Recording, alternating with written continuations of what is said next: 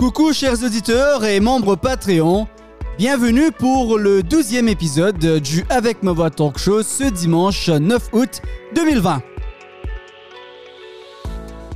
Nous débutons malheureusement sur une note très triste. Cette émission est dédiée à tous ceux qui ont perdu leur vie au Liban suite à l'explosion à Beyrouth. Quoique la capitale du Liban soit maintenant méconnaissable, la vie reprendra éventuellement son cours et d'autres bâtiments flambant neufs prendront la place de ceux qui ont été détruits dans cette explosion d'une force inouïe. Mais les vies qui ont été détruites resteront à jamais détruites. Ces personnes ne rentreront plus jamais chez eux. C'est une tragédie inimaginable pour le peuple libanais et sachez que nous sommes de tout cœur avec vous pendant cette période difficile de votre histoire. Cette semaine, nous mettons le cap sur le Canada pour une entrevue avec l'entrepreneuse derrière My Polyglot Life, une coach certifiée en neurolangage. Elle est d'origine française et vit en ce moment à Montréal. Mais tout d'abord, nous allons à Perth en Australie pour le mot de la semaine avec Clément.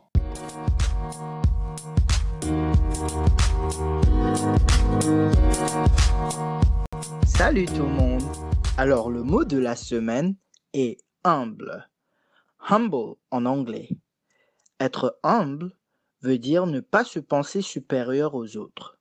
Être modeste et agir sans prétention et avec du respect. Par exemple, ne pas avoir la grosse tête après avoir eu beaucoup de succès. Être humble veut aussi dire traiter vos proches, vos amis et tous les autres comme égal. Merci, à bientôt.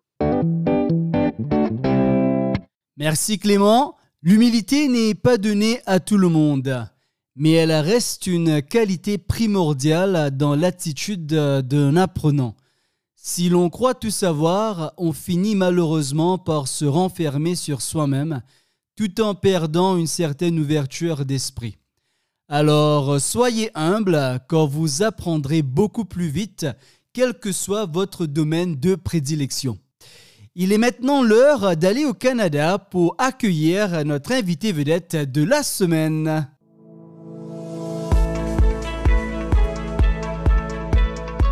Né en France et plus précisément à La Rochelle, notre invité vedette a grandi dans le sud-ouest de la France.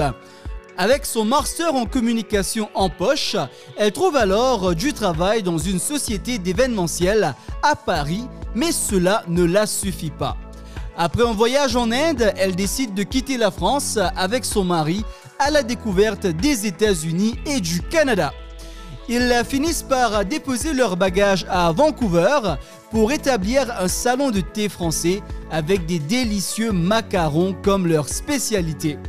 Malgré le succès de l'entreprise, notre invité vedette décide de changer encore une fois de carrière, retrouvant sa passion d'enfance pour les langues. Au début de l'année, elle lance alors My Polyglot Life, son tout dernier projet destiné aux apprenants de la langue française. Sans plus attendre et pour nous en dire plus, j'ai le plaisir de vous présenter Cathy Intro. Salut Pascal. Salut Cathy, alors je te remercie d'avoir accepté notre invitation pour être notre invitée vedette sur le Avec ma voix talk show. Bah écoute, je suis super contente que tu m'aies invité, c'est un grand plaisir d'être là aujourd'hui. Excellent, merci Cathy encore une fois. Et donc, euh, tu es à ta propre entreprise de langue au Canada qui s'appelle My Polyglot Life, euh, à travers laquelle tu fais du coaching sur la langue française. Mais avant d'en parler, ce serait bien de savoir ce qui t'a amené jusqu'ici. Alors Cathy, parle-nous un peu de ta, terre natale et de la région qui t'a vu grandir. Donc moi, je suis née en France dans une ville qui s'appelle La Rochelle. C'est euh, dans la région Charente-Maritime, dans l'ouest de la France. Et euh, ensuite, j'ai déménagé plusieurs fois, mais j'ai toujours habité dans l'ouest de la France, à côté de Nantes. D'accord, super. Donc, euh, pas très loin de la Bretagne, quoi. C'est ça, juste en dessous de la Bretagne. Et dis-moi, comment ça a été de, de grandir euh, dans cette région?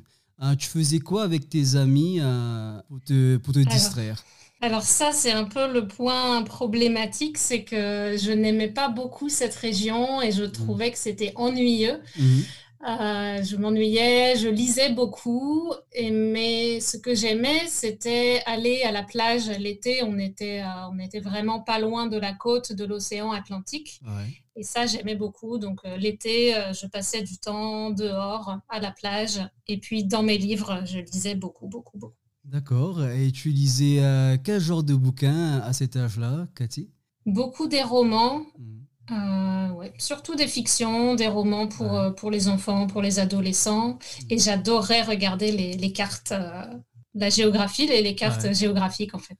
D'accord. Donc tu t'es porté sur les autres pays de, de- d'un très jeune âge, quoi. Déjà, oui.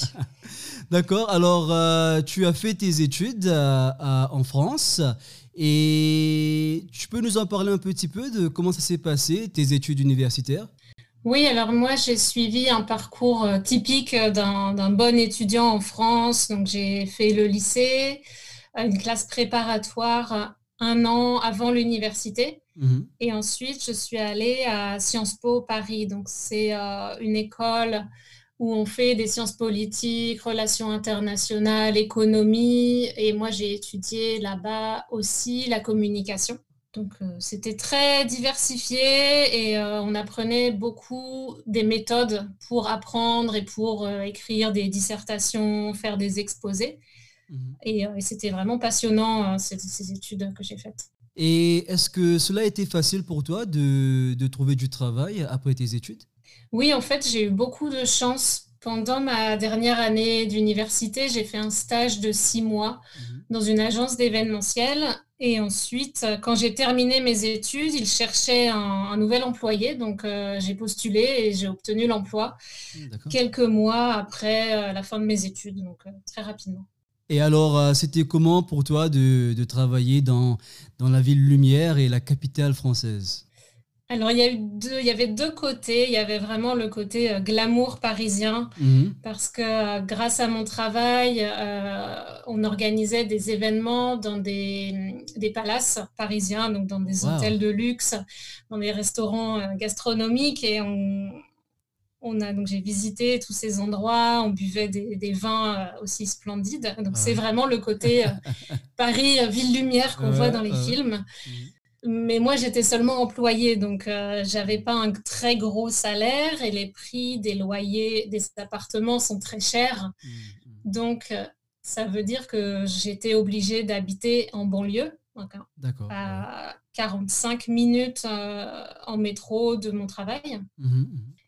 Les journées de travail en France sont assez longues, donc souvent je partais vers 8 heures le matin de la maison et je rentrais entre 7 heures et 8 heures le soir. Hmm. qu'après le temps de manger, de dormir, euh, la journée est finie, la semaine est finie, le week-end on est fatigué, il faut faire les courses. Donc au final, on profite pas tant que ça de Paris. Voilà, donc c'était pas vraiment pratique, quoi. Ouais, voilà. Ouais. D'accord, donc euh, Cathy, qu'est-ce qui a été euh, la raison principale euh, pour toi derrière ton départ de la France? Euh, déjà, donc c'était très stressant, comme je viens d'expliquer. J'avais pas beaucoup le temps de, pas beaucoup de temps libre, et et donc c'était mon travail aussi était stressant. Mhm, Et puis, depuis toute petite, donc j'avais cette passion pour les voyages et, euh, et je voulais vivre à l'étranger. Mhm. Donc, j'ai en 2000, euh, 2008, j'ai décidé que c'était le, le bon moment pour partir et que j'avais vraiment envie d'essayer de travailler à l'étranger et de vivre à l'étranger pendant plusieurs années. D'accord, et alors à ce moment-là, tu, euh, tu mets le cap sur le Canada, c'est ça? C'est ça. Donc, Ouais. euh, j'étais euh, en 2008, j'étais, on venait de se marier avec mon mari. Ouais. Donc on était deux, donc ça réduisait le choix euh, des pays possibles comme il était un peu plus âgé, on ne pouvait Mhm. pas faire tous les PVT. D'accord, ouais. Et le, le seul qui était possible, euh, c'était le Canada. D'accord. Et il est français aussi? Il est français aussi, oui. Ouais, d'accord. Euh, est-ce que tu as eu l'occasion de, de voyager un peu à travers, euh, à travers le Canada ou les États-Unis? Ouais, les deux en fait. Quand avant d'arriver à Vancouver, on a décidé de faire un grand road trip de trois mois. Donc on, est, on a débarqué de l'avion à Montréal, on a acheté une voiture, on a traversé tous les États-Unis en trois mois. Donc on a, on a fait des pauses, on a visité les parcs nationaux, les principales villes du pays aussi. Mhm. Et puis euh, on est arrivé à Vancouver où on a posé nos valises pour de bon. Et à ce moment-là, tu décides euh, avec euh, ton mari de te lancer dans la pâtisserie. Alors, euh, d'où vient cette, euh, cette passion, hein, Cathy? Alors, c'est plus une opportunité, en fait. Euh, c'est la passion de, mon mari. Il adore faire la cuisine, la pâtisserie, et il est vraiment très doué pour tout ça. Mhm. Et en étant à Vancouver, on avait un peu ce rêve un peu fou. on se disait, peut-être dans quelques années, pourquoi pas ouvrir euh, un salon de thé ou quelque chose de, très français dans cette ville. Mais c'était un peu un rêve. Mhm. Et euh, en fait, en vivant dans Vancouver au quotidien, on n'avait pas de, de, bonne pâtisserie où aller acheter nos croissants, nos gâteaux. On était un peu perdus euh, dans cette ville. Aux habitudes complètement différentes. Et donc, on a commencé à cuisiner plus à la maison, à faire des gâteaux, des macarons, des cannelés, tous ces gâteaux traditionnels ah. français qu'on ne trouvait pas à Vancouver. Mhm. Et puis, une chose en amenant une autre, euh, David, mon mari, a commencé à vendre sur les marchés. Je l'ai aidé ça marchait bien, donc on a créé une entreprise, on a loué un petit local pour faire un, petit café où on vendait nos pâtisseries. Après, on a loué un deuxième espace où on pouvait produire plus de volume. Ah donc pendant sept ans, on a développé l'entreprise, on a mis toute notre énergie et toute notre, tout notre argent dedans aussi. Euh, et ça s'appelait comment? Ça s'appelait French Made Baking avec le jeu de mots sur euh, French Made, mhm, mhm. M-A-D-E, comme Made in France, Made, made by French, et French Made, l'icône de, la French Made, euh, de, la, de la soubrette en français. D'accord. Et, et, quelle était ta spécialité ou la spécialité de ton mari à, French Made Baking? Alors, c'était sa spécialité au départ, et puis j'ai appris, donc c'est devenu aussi ma spécialité, euh, c'était les macarons. Ah, d'accord. C'était la grande mode. En fait, on a bénéficié de, la mode mondiale du macaron qui mhm. existait déjà en France quand on est parti, mais à Vancouver, c'était tout nouveau. Donc, euh, on a pu se placer sur, euh, sur ce créneau des macarons et des croissants euh, français. D'accord. Et donc, le public a très bien réagi à Vancouver alors? Ouais, ouais, ouais, ça, ça, a très bien marché. Et on avait une grosse clientèle francophone aussi, mhm, des mhm. Français, des Québécois. Ah qui était content de nous trouver. Alors, c'était comment euh, d'être à, Vancouver et, et d'être un Français surtout à Vancouver? Est-ce qu'il euh, y avait un sens, un sens de communauté euh, que tu as pu retrouver là-bas entre les francophones? Oui, complètement, oui. Hmm. La, communauté francophone est toute petite, mais hmm. elle, est, bien présente et quand on est à l'autre bout du monde, c'est très agréable de pouvoir socialiser avec, euh, avec ses compatriotes. On partage euh, les mêmes références, les mêmes valeurs, les, mêmes euh, sens de l'humour et, hmm. et, les mêmes habitudes. Donc, tout, la majorité de nos amis étaient français. Donc, euh, toi et ton mari, vous avez lancé French Made Baking, euh, mais être pâtissière et, et pâtissier à plein temps pendant ces temps, ça doit sûrement aussi avoir ses inconvénients, n'est-ce pas?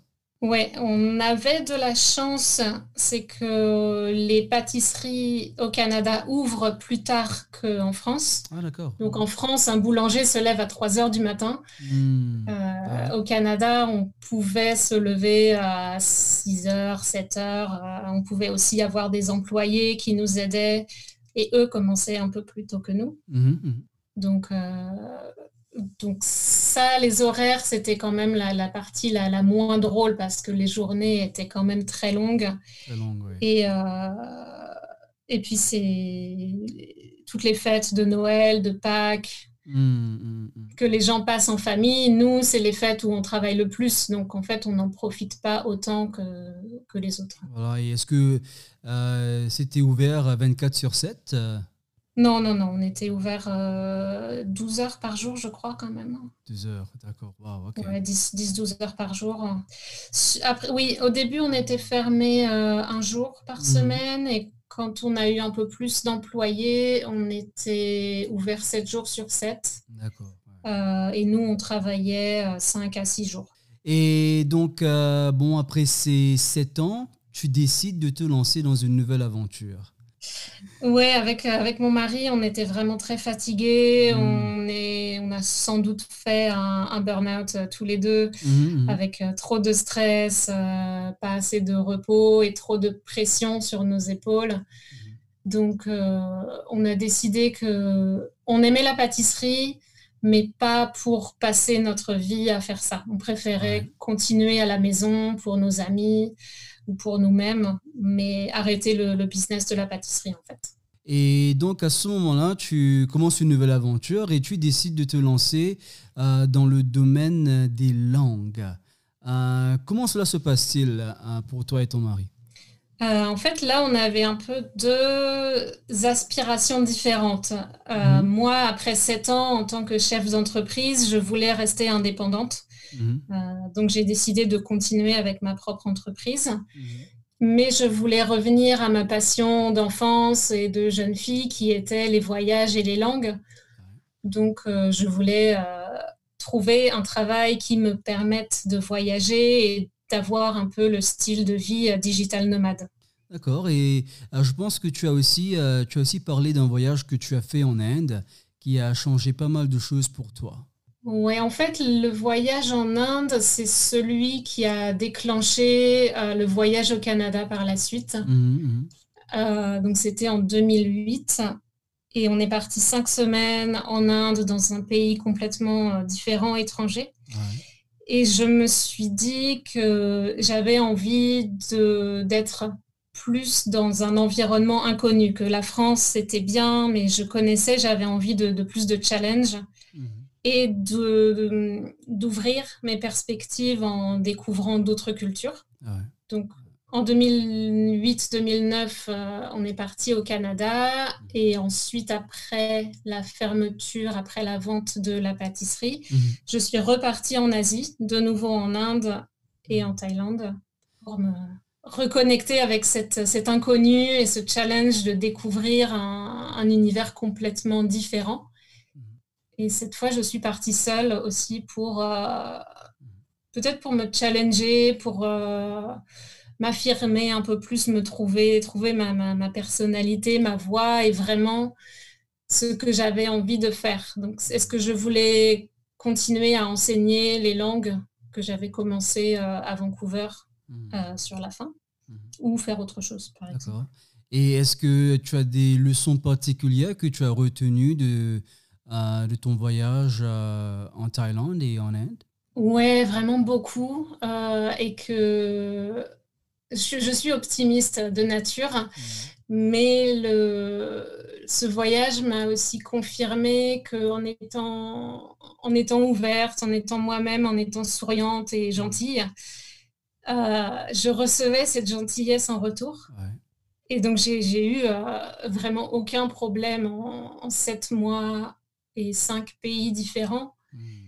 Euh, c'était, c'était vraiment que des bonnes expériences. En- J'étais préparée, je n'allais pas n'importe où et, et je, voilà, je, je- je réfléchissais un peu à ce que je Mhm. faisais, mais en me laissant porter aussi par mes intuitions. Et, et c'est cet aspect que maintenant j'essaie de transmettre aussi dans mes cours de français D'accord. De, de euh, suivre l'intuition et son corps et de s'écouter, de se faire confiance et d'aller vers les autres, même si on ne parle pas la langue ou qu'on ne parle pas parfaitement la langue en fait. Mhm, mhm. Donc, c'est un peu ce qui t'a inspiré à, à ta méthode de coaching euh, euh, de français, quoi.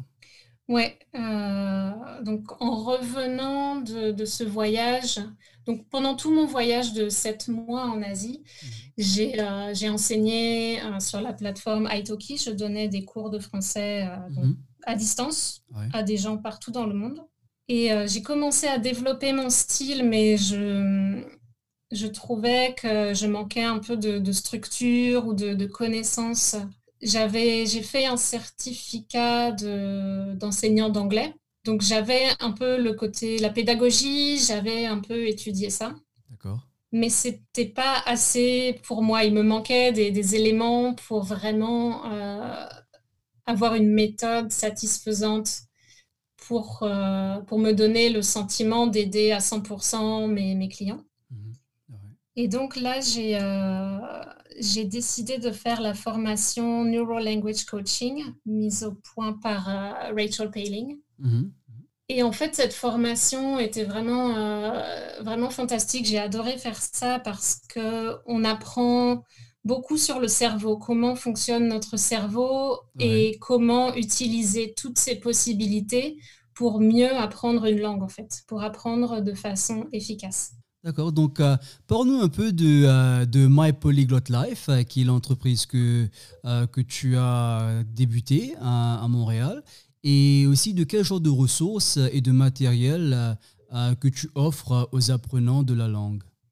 Donc en fait, My Polyglot Life s'est développé surtout à partir du mois de janvier cette année, donc 2020, mmh. quand j'ai plus ou moins quand j'ai terminé cette formation et où j'ai décidé de créer mes ressources pour permettre de travailler les quatre compétences de façon naturelle.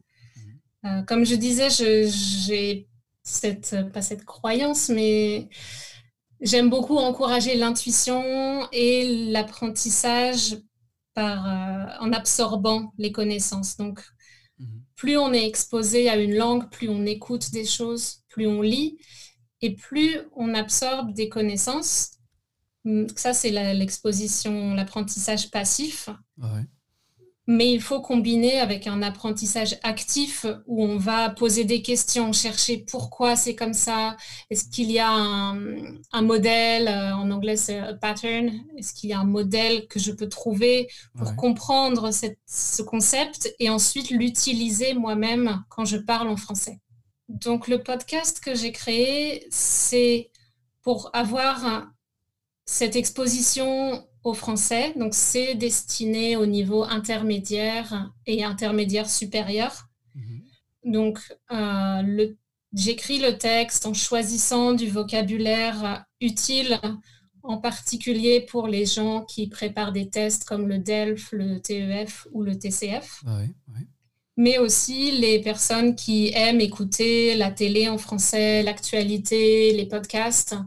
Donc, je choisis du vocabulaire et des structures de phrases adaptées pour les apprenants, mais un peu euh, challenging quand même. D'accord. Et il s'appelle comment ton podcast?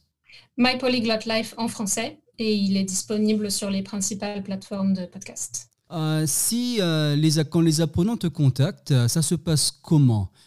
Est-ce que tu pourrais nous donner un aperçu de ton processus? Et du moment où euh, un apprenant te contacte euh, pour euh, approfondir la connaissance de la langue. Oui, bien sûr. Alors, donc quand quelqu'un me contacte, on va faire un premier rendez-vous, une 20-30 minutes, pour discuter des, motivations, des objectifs, pour, de leur histoire avec le français, depuis combien de temps ils apprennent, euh, et, on sépare bien motivation et objectif. Objectif, par exemple, c'est passer un test mhm. ou communiquer avec la maîtresse de ma fille à l'école. Et la motivation, c'est quelle est cette, euh, cette petite étincelle qui va faire que tu as envie de revenir chaque semaine ou chaque jour à ta leçon de français? Qu'est-ce qui va mhm. te faire euh, tomber amoureux du français et vouloir connaître toujours plus pour améliorer tes compétences? Mhm, euh, une fois qu'on a identifié ça, on fait un petit diagnostic. Donc là, c'est souvent la, session suivante. J'ai toute une conversation euh, en posant plusieurs questions, 7, 8 questions, pour tester un peu la, complexité de, la langue de, l'apprenant. Donc, euh, si vous êtes au niveau A2, ça va être des questions très simples pour voir ce que vous connaissez, ce qui est plus faible. Et suite à, suite à ce diagnostic, on va établir un peu des, priorités. Parce que le français, il y a tellement de choses que ça peut paraître, euh, ça, ça fait peur. On voit la liste des choses à apprendre et, on dit je vais arrêter, je vais parler anglais. voilà, je connais pas mal d'apprenants aussi qui ont, euh, qui ont délaissé leurs études euh, à cause d'exactement ça. Quoi.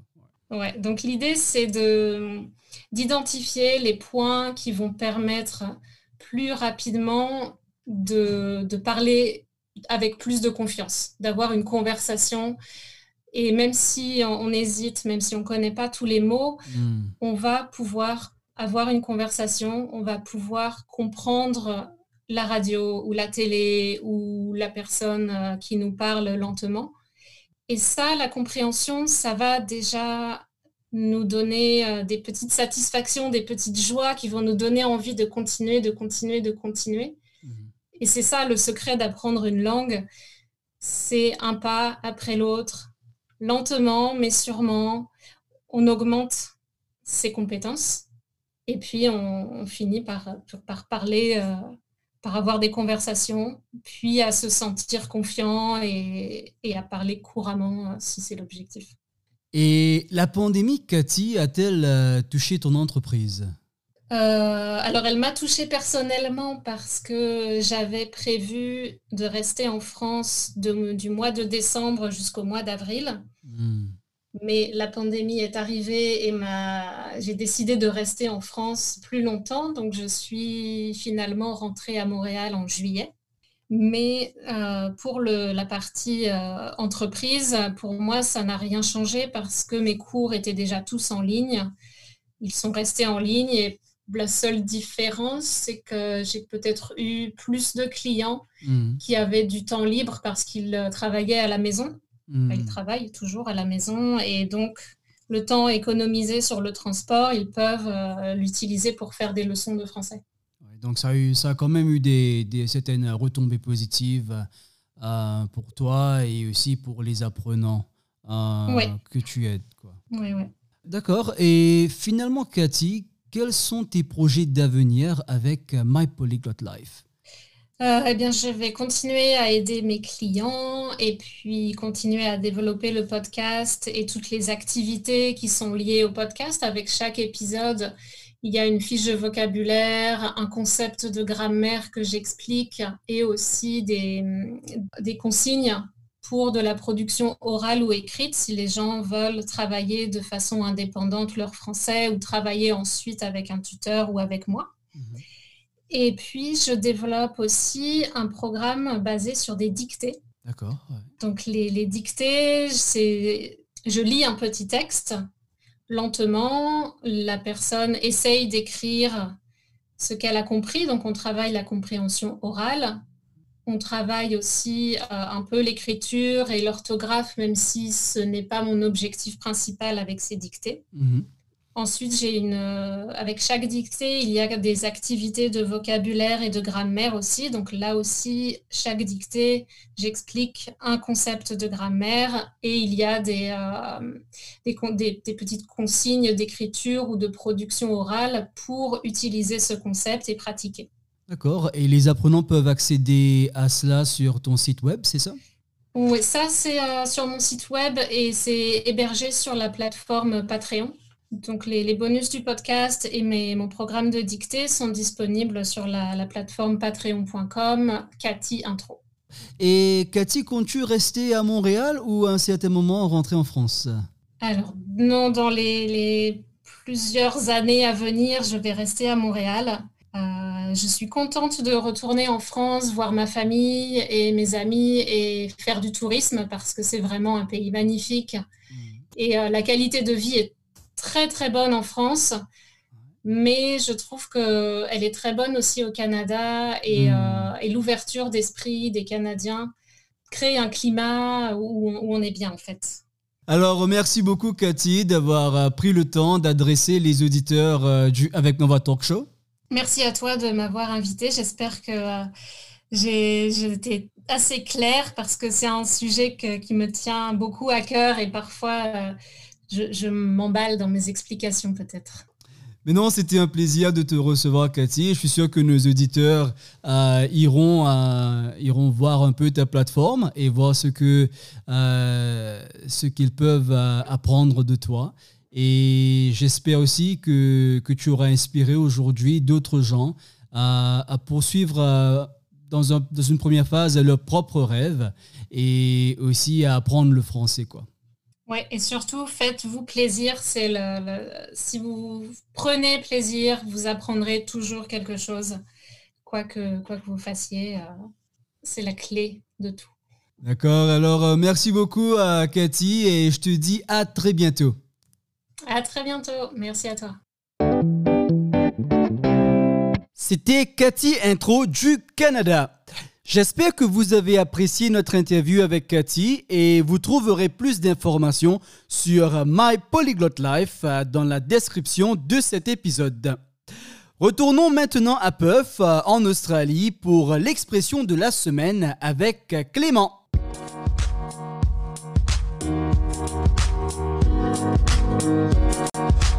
Me revoilà. Pour l'expression de la semaine, j'ai choisi avoir la chair de poule. Cette expression vient de l'oiseau de basse-cour qui est la poule. La poule a beaucoup de petits points sur la peau tout près des ailes. Avoir la chair de poule est une sensation sur la peau humaine quand vos poils se hérissent et votre peau se remplisse de petits points. C'est une expression métaphorique qui joue sur la ressemblance de la peau de la poule avec votre peau remplie de petits points. Très souvent, vous aurez la chair de poule si vous avez très froid, si vous avez très peur ou si vous êtes rempli de fortes émotions. Merci et au revoir. Merci Clément pour l'expression de la semaine. Quant à moi, j'ai souvent la chair de poule quand je regarde des films d'horreur, et surtout quand il fait froid. Alors, vous savez maintenant comment décrire ce phénomène physiologique en français. Pendant la semaine, nous avons aussi reçu deux extraits audio pour notre segment nommé Share Your Voice. Nos deux participantes nous viennent de l'Inde et de l'Angleterre. Écoutons-les.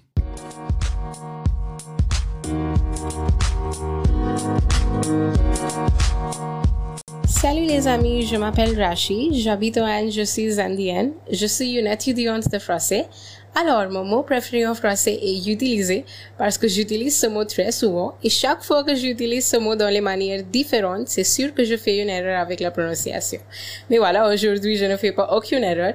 Euh, c'est une drôle histoire entre ma prof et moi. Euh, c'est tout. Merci beaucoup. Au revoir. Bonjour, je m'appelle Tarndip et j'habite à Londres, mais je suis née en Afrique au Kenya. Je suis prof de français, allemand et espagnol. Aussi, je suis tutrice en ligne avec l'entreprise Languages with Tarndip. Un verbe français que j'aime beaucoup est se chamailler. Ça veut dire to squabble en anglais. Mes étudiants trouvent le mot amusant à prononcer et comme prof, je suis toujours heureuse de voir que mes étudiants s'amusent bien avec la langue. Merci beaucoup. Au revoir. Merci beaucoup Rachi et Tarandip pour votre participation. Alors, utiliser et chamailler. Essayons d'en faire une prose. Quand j'étais jeune, je me chamaillais beaucoup, de mon plein gré. Mais avec le temps, je me suis assagi et j'ai appris à utiliser mon temps à bon escient. Voilà, c'est fait et j'espère que vous avez aimé. Envoyez vos mots et expressions français préférés à travers Instagram pendant la semaine pour nous rejoindre sur le Avec ma voix Talk Show.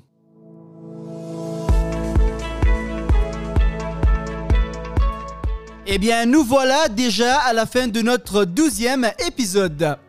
Alors un grand merci à Clément de l'Australie, Rachid de l'Inde, Terrandip de l'Angleterre et bien sûr à notre invité vedette de la semaine, Cathy Intro du Canada.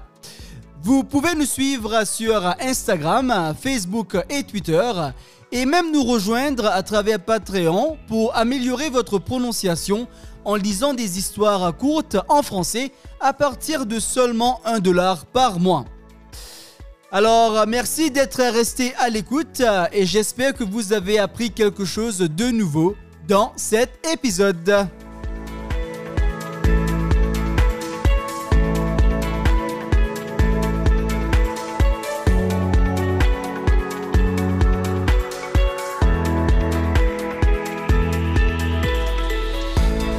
C'était Pascal avec ma voix.